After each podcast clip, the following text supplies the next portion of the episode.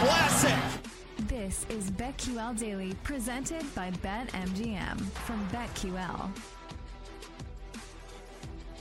Welcome back to BetQL Daily, presented by BetMGM. Eddie Gross, Joe Ostrowski, and Aaron Hawksworth here with you. Let's talk a little college football here before we get to Kelley Ford. Joe, yes, we have been bashing USC left and right after losing two consecutive, and I thought this loss to Utah was a bad loss, but – I do wonder is there now a path for the Utes to win the Pac 12? Maybe the conference doesn't want that because they want a team like Washington to win out and make the college football playoff in this swan song. But is there a path for Utah to win the conference at plus 750, you think? Oh, well, that, yeah, that's really interesting because just USC's out and they're the fifth favorite now. You're right. And so we go back to the Washington conversation, and that's the team that if there's going to be a team in the playoff for the Pac 12, that's your team with Washington. And it's not much better than even money that you can get there. Mm-hmm. Um, sure, if they take everybody out, absolutely. They they can. But do you trust that? Like we know how challenging they are at home. That's what was so surprising. It was just such a huge bounce back spot for USC. And Utah historically has been a different team on the road, but they did it they they went on the road and then they took them out. But Oregon, Washington in two of the next three. If you think they can take both of those 100%, yes, they that's there's value on that number. All right, let's uh, now get Kelley Ford into the conversation. He's, of course, Kelley Ford from thelines.com. Kelley, thank you so much for joining us. Let me ask you about the Pac 12 conference or Pac 12 conference race here, because as much attention as Washington is getting, that win over USC is keeping Utah in that spotlight. What are the chances that the Utes can make a run to another Pac 12 title?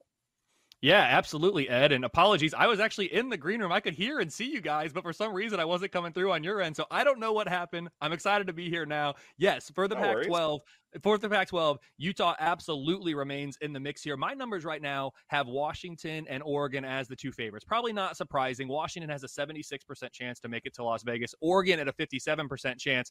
Um, but the biggest leverage game of the week is certainly Oregon at Utah. If Utah wins this game this weekend, my numbers make it Oregon minus seven, but Utah hasn't lost at home in a non COVID year since 2018. So there's some things in Utah's favor here. Utah would have a 40% chance to make it to Las Vegas. That would be the second best chance behind only Washington if they are able to win this game. So Utah absolutely still in the mix. We know there's no Cam Rising. We haven't had him all year. If you would have told Utah fans that you're going to have this in front of you with no Cam Rising, if you would have said that in August, I think they would have taken it. Shocking. Shocking. That was just the and they weren't even talked about when we thought we were going to have Cam Rising right? It was just a question about the, the start of the season. Well, we don't know if he's going to be there, but he'll be there in a couple weeks. I'll be there in a few more weeks. And here we sit and we know nothing. And they're going to give you nothing to the media. That's uh, we're, we're certainly used to that. Um, let let's zoom out to national championship. So if you look at the odds, there's a gap, meaning okay, these are your four. That's kind of what the odds are saying. The four is definitely Michigan, Georgia at the top. They're co favorites. Okay. But then also there's Ohio State, Florida State as like co third favorites. And then there's a gap where the numbers just about double from Florida State and Ohio State to the rest of the pack till you get down to Washington, Bama, Oklahoma. Do you do your numbers view it that way? That there is a clear cut top four and then a, uh, a sizable gap down to everybody else? So, Joe, th- I love this question. It's interesting, and you almost have to break it down two ways, at least in my opinion. One, you have to look at uh, who do we think is going to get into the college football playoff, and and in the, in the four team format, that's a much, much more exclusive club, right? We're going to see this change next year as we go to twelve teams, but you almost have to think, okay, there's this barrier to entry. You have to have a resume that's worthy to worthy to get in. Then once you're in, of course, anything can happen. It's college football. We see that every single year, every single weekend but which teams have the best power ratings to put themselves in a position to have the best chance to win. For me to kind of get into the threshold, right now I've got Florida State with an 84% chance to make the CFP. That's number 1 in the country. They're they're ahead of Oklahoma who has a 78% chance. So for me, those are the two kind of odds on favorites. Ohio State actually now above 50% after their win against Penn State. They're at 58% to make the playoff. Then I've got a group Michigan at 45%, Georgia at 43%, Washington at 37% before it drops now all the way down to 17% chance for Alabama, Oregon, Texas, Penn State, North Carolina, all with better than a 1% chance as well. But those are the chances to make it. Now, once you're in, okay, from a power rating standpoint, who do we think is going to win it? For me, Michigan and Ohio State have separated kind of as the two teams that are at the top of the power ratings.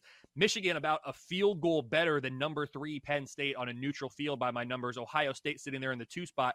Penn State's three, but they have an uphill battle now just to make it. Oklahoma's four. Florida State is number five in the power rating. So for me, I get it. I get it. Georgia is the two-time defending national champs. They're undefeated. They've only lost one game since November 2020 you'd be crazy not to have them in this conversation. I am just not sure from a power rating standpoint. Like right now, I have Georgia number 10 in my power ratings. That's the lowest Georgia's been since 2016. That was Kirby Smart's first year in Athens. So, hey, they can flip the switch. We've seen that. There's no Brock Bowers now.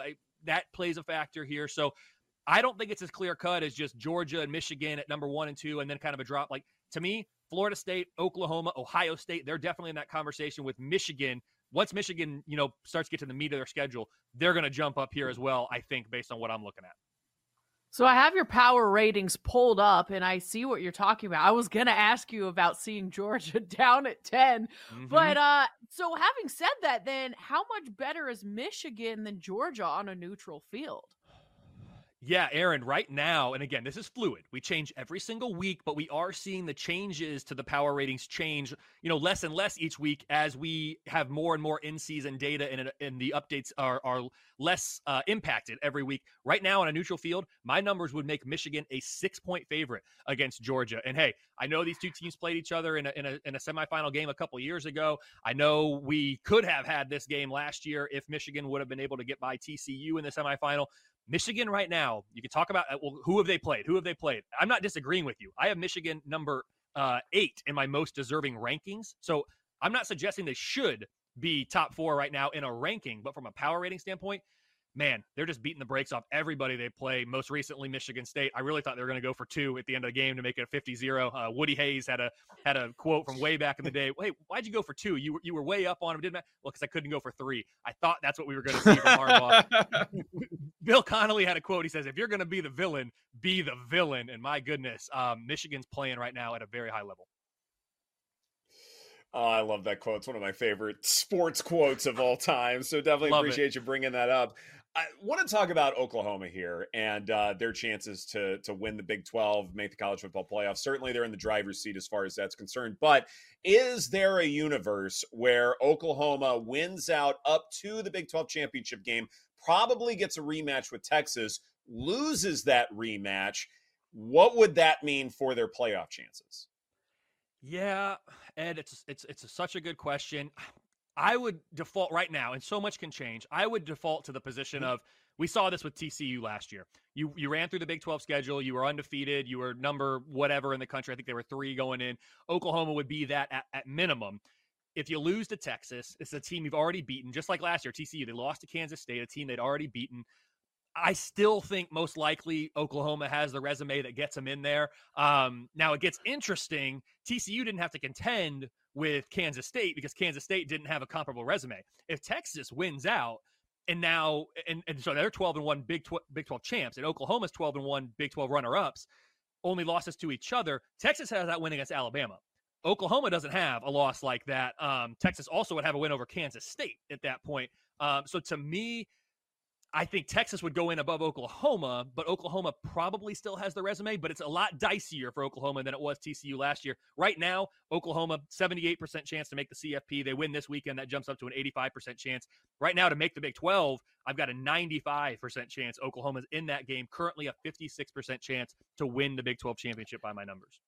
See, Cal, this is so much fun. And you've even got a tab on your site where it says, What if? Like, here are the what ifs. These are, these, these things could have flipped any which way and you we have different results next year is it going to be as fun to talk about when you have so many more teams that are in i i feel like a lot of people are just going to say well look if you can't make it into this playoff i got nothing for you Like there are no excuses. Eh, uh, will we have as, as many possible scenarios? Will we do this at a different cut line? Or do we do this so much right now because we're talking about the top four? Joe, I got to start with I am a supporter of the 14 playoff. I don't believe expansion is good for the sport as a whole. I'm kind of, I've, I've talked about that at nauseum. I don't want to take any you guys' time with that. I've accepted the fact we're going to 12. I am mm-hmm. excited by the fact that we are going to have more college football games. Like that, that's exciting. And I'm a college football fan. I am looking forward to that. I am excited by the fact that there will be more teams that, quote, have a reason to play late in the year with postseason implications and all of that. I, I don't subscribe to the, to the notion that the postseason is paramount in college football. It's not. I, I think it's a regular season sport, and I love that aspect of it. I do what what what disappoints me about the 12 team playoff is these super high leverage games, these kind of blockbuster games that we're getting during the regular season in the four team format. The stakes are so high. And I love that. Ohio State, Penn State, you really want to win this game because if you lose, goodness, you're going to be behind the eight ball, not just to make the CFP, but even to win your own division and, and make it to the Big Ten championship game. When we go to the 12 team playoff, this is human nature. And, and I want to tell myself I won't do this, but I will. I'm a human. My team's Ohio State. If we lose that game, if Ohio State lose that game, I'll say, ah, it's a bummer. I really wish we would have won that game. I, I wish we could have a chance to win the Big Ten. We'll get Penn State back in the playoff. We're still the better team on a neutral field by my own numbers by Vegas. We'll get them back in the playoff. It doesn't mm-hmm. matter. Like I yeah. hate that. I, I rue that. I don't think we're going to not have the conversation. I think the conversation will still be had. I think it, it comes farther down the board. Instead of talking about Oklahoma with a 78% chance to make the playoff and Florida State with an 84% chance to make the playoff going into week nine, those teams have greater than a 99% chance to make the playoff because that's just what we're going to have. You're going to have five or six teams halfway through the year who are essentially locked into a playoff spot, even if they lose a game that we don't expect them to, because they're not going to lose two.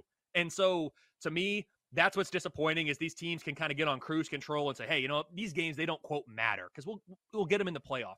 I hate that. It's the reality. I understand why it's happening, but um, believe me, I'm going to enjoy this final year of the 14. That's for sure. I noticed you knocked Oklahoma down a couple notches in your power ratings this week at Kansas. It'll be tough for the Jayhawks to slow down Dillon Gabriel. What is your assessment of this matchup?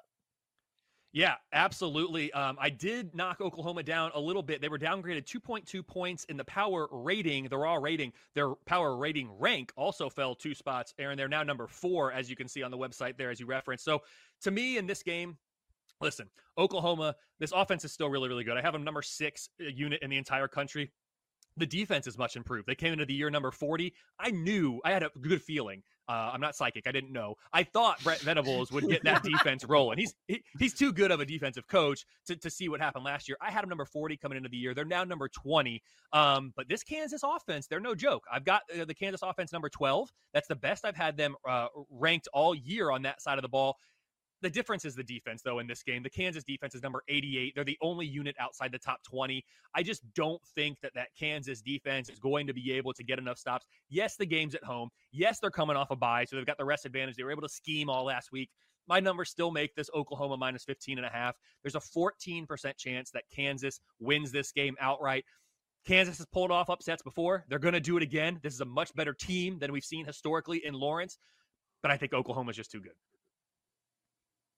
This game might be flying under the radar, but it shouldn't. Duke and Louisville. The winner of this game could very well be in the driver's seat as far as getting that second spot in the ACC championship game. Louisville's a four point favorite per BetMGM with a total of 46.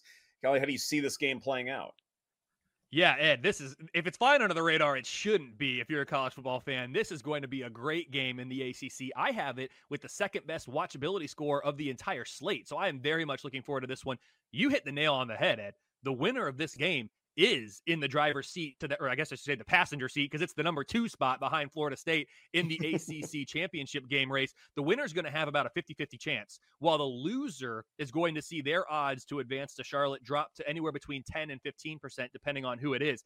This is what I'll say about Duke. It's not often you have a team that went into last week number three in the in the, the title race.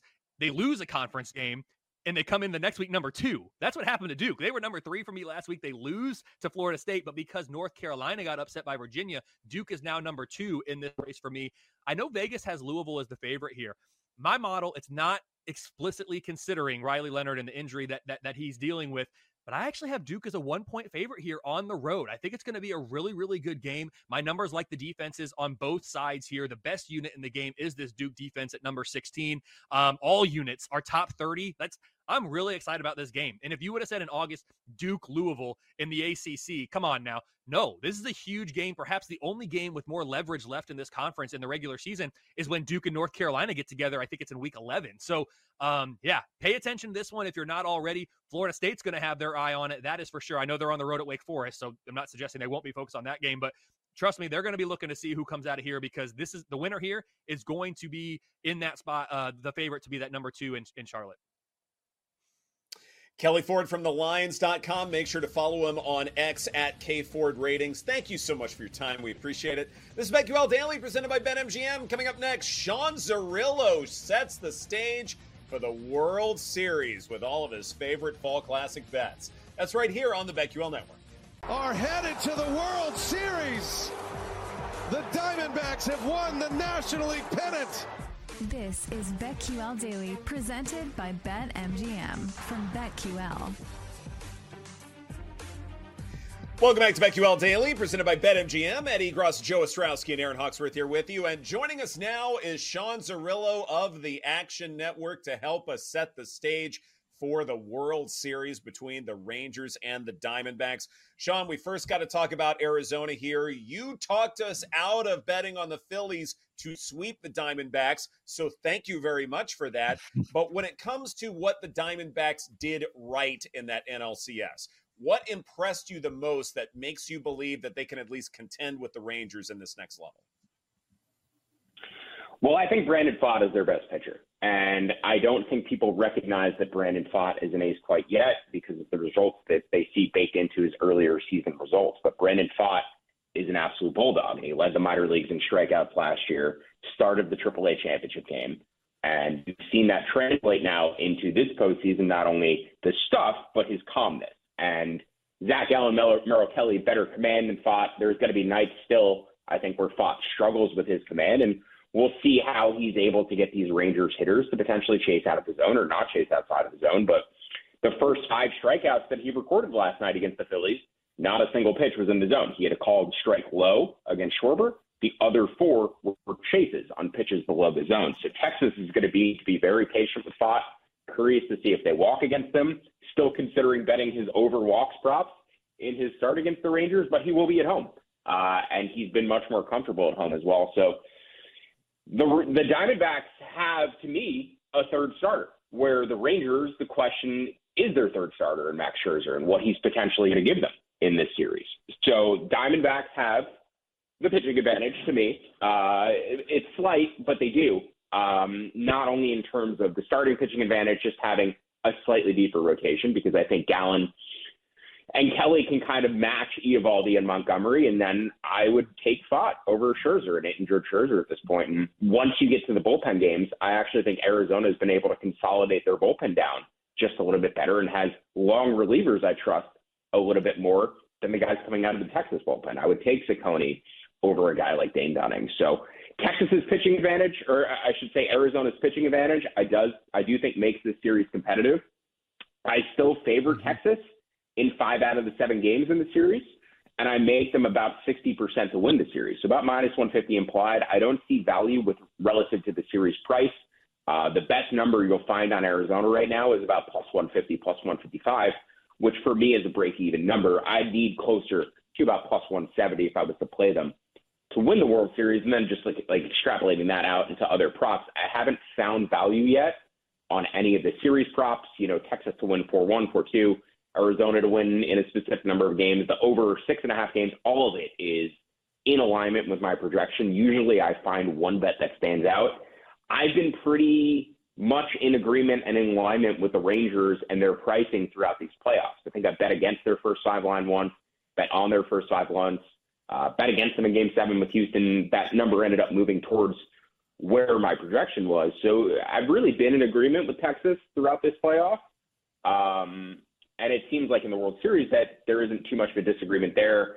With regards to the game one line, we can talk about that more in a moment, but I think it kind of determines whether they start Jordan Montgomery or Nathan Eovaldi. And Montgomery throwing in relief on Monday leads me to believe they might start Eovaldi, uh, but they have not announced as of yet, and we will see. But uh, a mostly right-handed Arizona Diamondbacks lineup might be more to Texas's benefit to go with Eovaldi.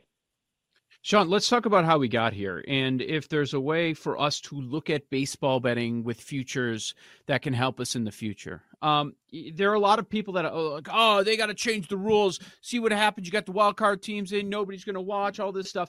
And, you know, hand up, we talked a lot about when looking at World Series, looking at pennant futures, the ability to win your division, to have that path. Well, we got two wildcard teams. We got one team that barely made it in, and they needed a lot, of luck in Arizona to get in. Yet Philly last year, they were also a six seed, just like Arizona this year, that made it to the World Series. And it's not just the format; it's baseball. Random things happen. You want to have the hot team. Like nobody. I, I keep hearing how oh Texas, Arizona, and I'm part of it.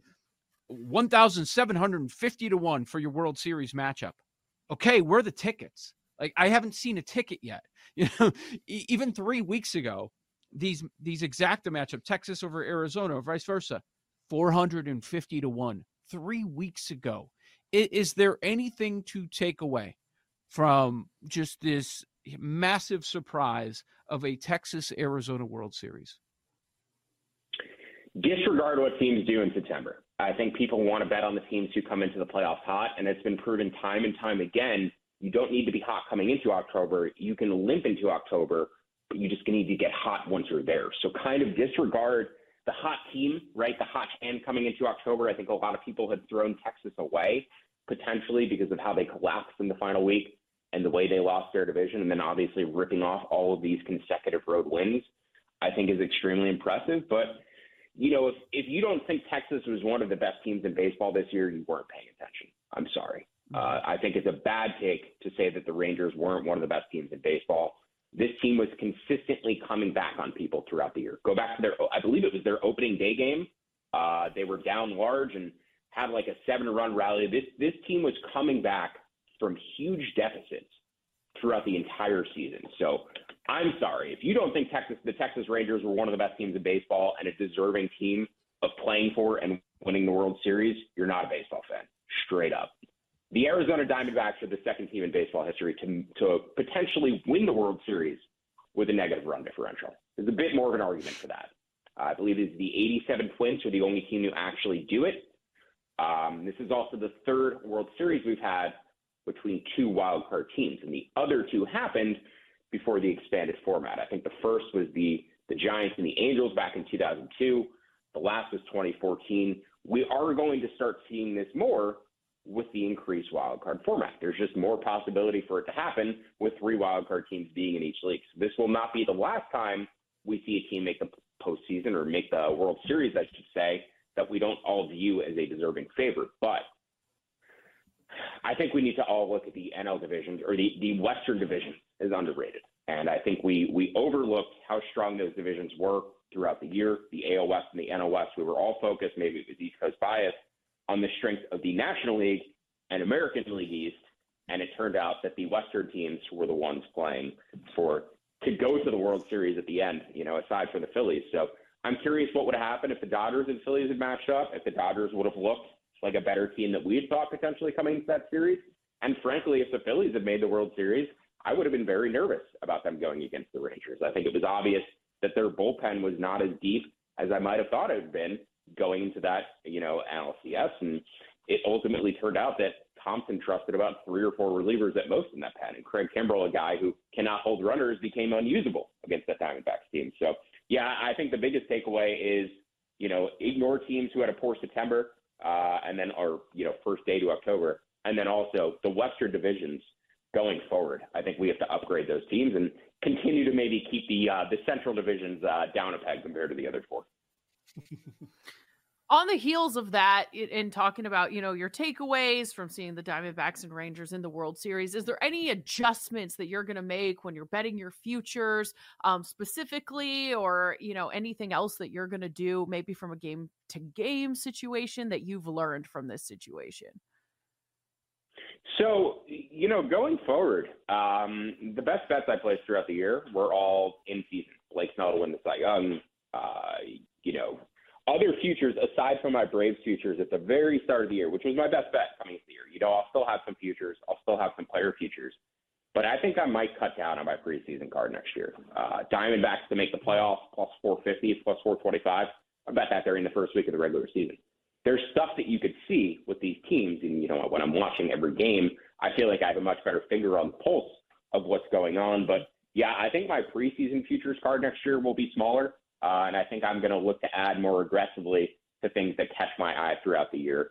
Um, you know, there's certain markets right that do not stay open. Uh, RBI leader, runs leader, stolen base leader, things like that, hits leader. You kind of either have to bet at the beginning of the year, or you can bet it at the All Star break, or you can't bet it at all. So certain markets I'm going to look to have action in, but others like World Series futures, pennant futures, I'm just less inclined to bet stuff at the beginning of the year now, unless I think I could get some sort of long shot number that's never going to be there again. Uh, you know, I, I bet the Brewers a few years ago at 75 to one in the preseason, and they ended up winning the Central and making the playoffs. I believe that was the pandemic year. I can't recall, but there's if there's some ridiculous number on a team who I think can make the playoffs that I want to bet in, you know, March, February, I think I'm still going to take that. But beyond that, betting these teams at you know 10 to one to win the World Series, even if I think it's going to go down to eight to one, I just don't know if I want to hold those tickets for that long and build up that much of a futures card throughout the season anymore. It's it might change the way I attack things uh, with this expanded format, but also I just feel like I'm finding personally better opportunities in season. Sean, one of the things that I've done, and this was years ago, was I looked at the difference between regular season baseball and postseason baseball as far as what won games. And it certainly seemed like in postseason baseball, because you're facing many more starters, maybe they're not there as long, but you're facing many more starters, especially when they're coming on in relief. Small ball seems to help in the postseason just a little bit more. So maybe in that respect, this Diamondbacks run should be perhaps a little less surprising. Still surprising, but still maybe a little less so if you include that context. Does in does that intuitively make sense to you? Do you feel like that yeah the diamondbacks maybe have a slight pitching advantage but do you feel like the way they can manufacture runs is there an advantage to be had there? And perhaps are there ways to bet on that going forward I don't know. You know, I, I do think they need to be aggressive with the steals in the World Series. You saw game six and seven. They finally started running on Philly and put a little pressure on them, but they also really didn't start running until they had a lead. They ran early, I believe, to get the first run. Uh, getting Carroll picked off and him still being at second base safely was pretty incredible. It shows the level of Carroll's ability that he can get picked off and still be safe. But Jonah Heim is pretty good at throwing out runners this year. Um, he was okay the past couple of years. He was much better this year. I just think Arizona needs to keep being aggressive on the base pass. And they keep flashing the stats Sarah Langs posted every day, but basically since 2018, teams who win the home run battle in postseason games win at an 84% clip. I believe Arizona lost the home run battle last night and won. That was one of the few instances where it did not come to fruition, but it is close to like an 84% clip when you hit more home runs than your opponent in the postseason in the past six years. And Texas does have a clear power advantage in this series. I think the guys on Arizona who can keep it close power wise, Christian Walker, we have not seen a ton from this postseason we can talk more about MVPs and award bets and all that stuff in a second. But if you're looking for a guy who's a juicy odds for home run leader, RBI leader, World Series MVP, I think Christian Walker sitting fourth in that Arizona lineup is the one guy who could potentially flex and hit three or four home runs in a seven game span and keep the power differential, you know, relatively even for Arizona. So yeah, that, that home run stat kind of points to me saying I don't think small ball wins as much in the playoffs as people think. Um, I really do think the home run ball is just so key with this pitching being so good. You don't get as many walks, you don't get as many guys on base, and that one big swing really does tend to change the outcome. But if it's going to come down to the home runs, if Arizona is going to keep itself alive in this series, I think Christian Walker is the guy. And then otherwise, I'd be looking at stolen base props and guys like Corbin Carroll and them to just be very aggressive on the base path. That's probably the only way they're going to be able to manufacture, manufacture runs otherwise. It's just staying aggressive with running. They were had the second most steal attempts on on any teams this year. So uh, them not running basically until Game Six against Philly was kind of surprising. Uh, the fact that they still pulled the series out too without running for the first five games also surprising. Love that mentioned Christian Walker, one of two names that I wrote down for World Series MVP. Your friendly reminder you don't need to be a star. Last year was Pena. Two years ago, you came on the show, said bet Soler 40 to 1. He ends up winning. We've seen it with Pearce. I mean, random names can pop out. You mentioned Walker. Any other names that you like for MVP? Yeah, you know, last week you guys had asked me who to target for MVPs. I think it's whoever starts game one for the Rangers, uh, Eovaldi or Montgomery. Uh, you saw Montgomery come out of the bullpen in game seven for Houston. If that game had been a little bit closer, I think he keeps pitching. So the blueprint, blueprint is already there for Bruce Bochy. You know, use your starter in games one and five, and then again in game seven, or maybe for the World Series, he goes on short rest one, four, and seven with which with other of these three guys, or whichever of Eovaldi and Montgomery he chooses, and you just completely avoid using a four starter now that you're at the final series. So yeah, the game one starter for Texas I think has to be an MVP bet just because of the possibility that they could pick three times and get three wins in the World Series and get the Madison Bumgarner World Series pass. Uh, the other players I consider, and you know, normally I do not like to target favorites. I like to target my long shots. But if the Diamondbacks win this series, Corbin Carroll and Ketel Marte has to be something, uh, and probably something significant. So it's really the top three Diamondbacks hitters. Uh, you know, Moreno as well. Moreno RBI leader, I saw 22 to one. That caught my eye with where he hits in the lineup and the amount of times he could potentially be hitting with Corbin Carroll on second base. Uh, and then on the Texas side, as I mentioned, Jonah Heim started hitting much better later in the ALCS, but also the stolen base thing. And if he throws out a bunch of runners, from behind the plate. He cuts down like three steals, four steals, and just shuts down that Arizona running game and pops a couple of home runs. I could absolutely see Jonah Heim getting some consideration too. He's also a switch hitting catcher, so he's difficult to platoon against with the lefties and the righties as well. So Jonah Heim, I think, is an interesting consideration at 33 to 1. Going to play every day. Uh, switch hitting catcher who can also throw runners out. I think he has different ways to contribute. Um, but, you know, it's, it's really it's difficult to bet against the goalies for MVP, home runs, any of it, because these high percentage fly ball power hitters, when they get hot, they stay hot.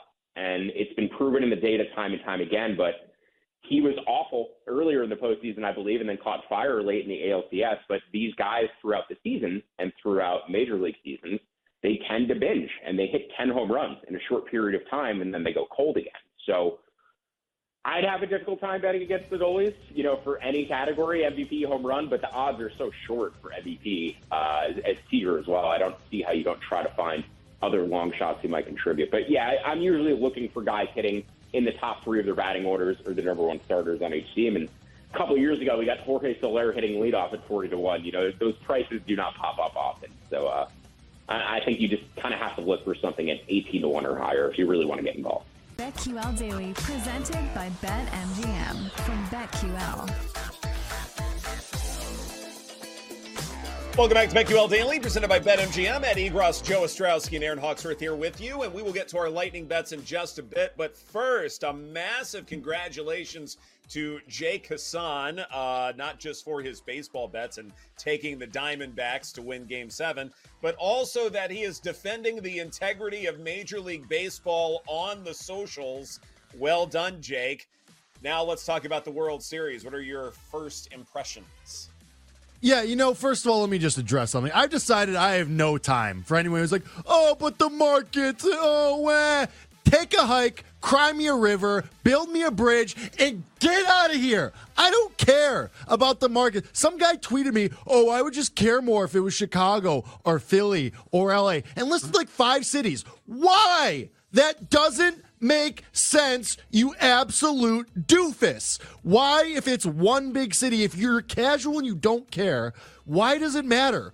Who cares? Good baseball is good baseball. Why do you have some weird allegiance to it being in a big market that you don't even really care about any other time? If you paid attention for three seconds at all this postseason, these teams rock. These teams are unequivocally awesome. I tweeted last night. You have the NL Rookie of the Year, the runner up in the AL Rookie of the Year, the MVP runner up in the AL, the NL Cy Young runner up. Bruce Bochy's awesome. The guy who's going to be an AL Rookie of the Year favorite in 2024 and Evan Carter, and so many other things. The guy who just went berserk in the CS and Adolis Garcia. Why do you have this weird, beholden allegiance to Los Angeles or New York or Philly? Who cares? It's a sport. It's fun. Have fun with it, you weirdos. Anyway, this series is going to rock. I do have one minor concern. My cousin's wedding is on the day that game seven would be played, and I am terrified oh. about that because it would be so bad for the brand if I'm mm. at a wedding missing game seven. So I hate to say that I hope it ends in six or less. But I hope it ends in six less because I'm not only is it my cousin's wedding, I'm in the wedding, so I'm I'm in there like swimwear. Like I yeah, you're have not, no wiggle room. It's gonna you're not be checking phones. Brutal. It's not. Yeah. It's not happening. So too much going on. Thankfully, yeah. it's like an earlier in the day wedding. Like the dinner starts at like six, I think, and it is on the East Coast, or not on the East Coast. It's in Michigan, but like Eastern time zone. So yeah it's brutal. Like I, I'm a little concerned. If we go seven, I'm going to be a little scared. But I mean, this series is going to rock. I'm really excited. I think it's going to be a ton of fun. I do give the initial slight edge to the Rangers, but I mean, if the Diamondbacks are going to do what they did in Game Six and Seven, and they're going to get back to just stealing a million bags and playing small ball and causing chaos, I do like their chances here because look what just happened with Philly. Bats can go cold. If Texas goes cold, you know, Adolis Garcia, yeah, had a great championship series, but that could turn. That happened with Castellanos. He was the hottest hitter on the planet in Atlanta and then just went cold. That could happen in Texas. Hopefully it doesn't because of my Evan Carter ticket, but on the other side, the Gabby Moreno ticket is still alive. So I'm kicking my feet up and just going to be rooting so hard for Evan Carter and Gabby Moreno for the next week. It's going to be great. Did you, I did also you know do not have a date to the wedding. Did you make a Did you make a request for which person you're going to be paired Even with? Better. I did for, not make a request, stuff. but I did not make a request, but it was there was an intentional pairing. I was told. Single and ready to mingle at the wedding. Let's go. So what is it intentional about? uh, that the bridesmaid I'm walking with. Yeah, it was a setup yeah. situation.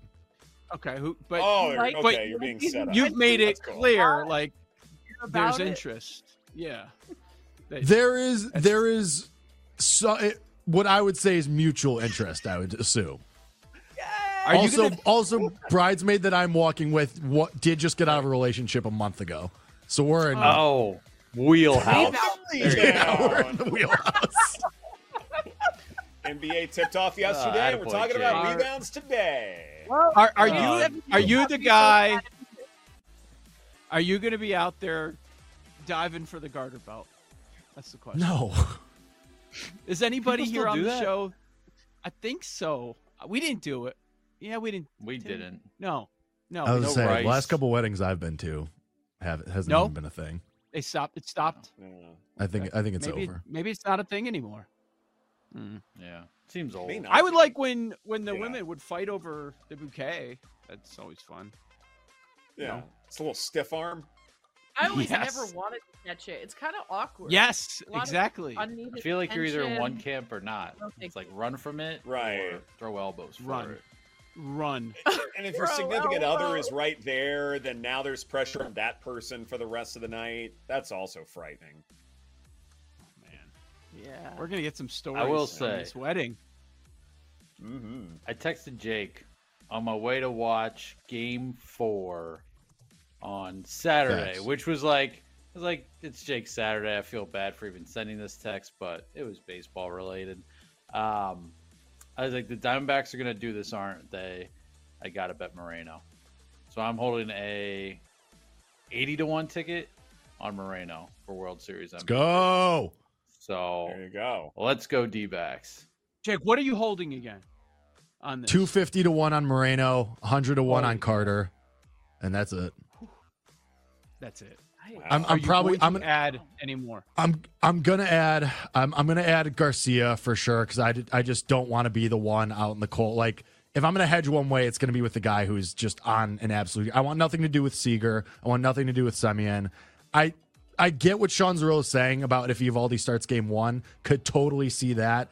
I just don't think it's super likely. I don't really want a pitcher in this scenario, especially knowing how pitchers have been utilized in both championship series. I know. As far as the bullpen coming in early. the last one, and there right. hasn't been many. And then others. Bumgarner, yeah. yeah. So yeah. Right. And Strasburg was like a lifetime achievement award for him too at the same time. So that yeah. is in there as well.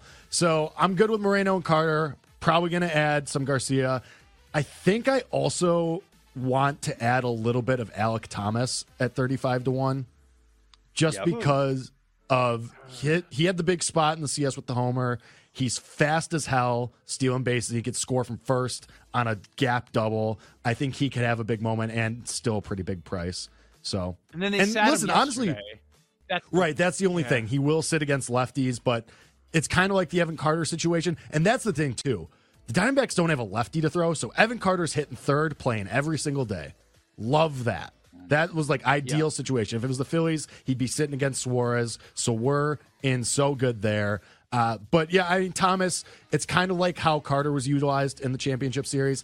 He'll sit against lefties, but he's coming in and at the end from the sixth inning on, he's coming in to play mm-hmm. defense. Mm-hmm. Look at what Tommy Pham was doing out there in right field yesterday. Almost gave up a couple runs oh. when he just played a couple oh, balls. Oh, so yeah. you know Lovullo's trying to fiending to get Thomas in there.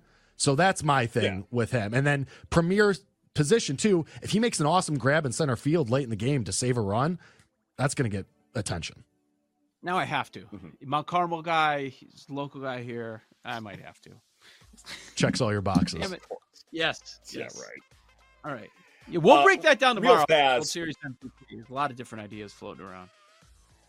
Real fast. Uh, yesterday was the Frozen Frenzy in the National Hockey League. All 32 teams played. We had 16 games. The number for BetMGM was 105 goals. We landed at 102. 102 oh. instead of 105. I was the only one on the panel to take the under as far as that's concerned. So I am now nicknaming myself the Iceman. I will not be taking questions at this time. Does that mean you have to bet a hockey every night? Because if you do, I will happily hand that over to you as our hockey correspondent.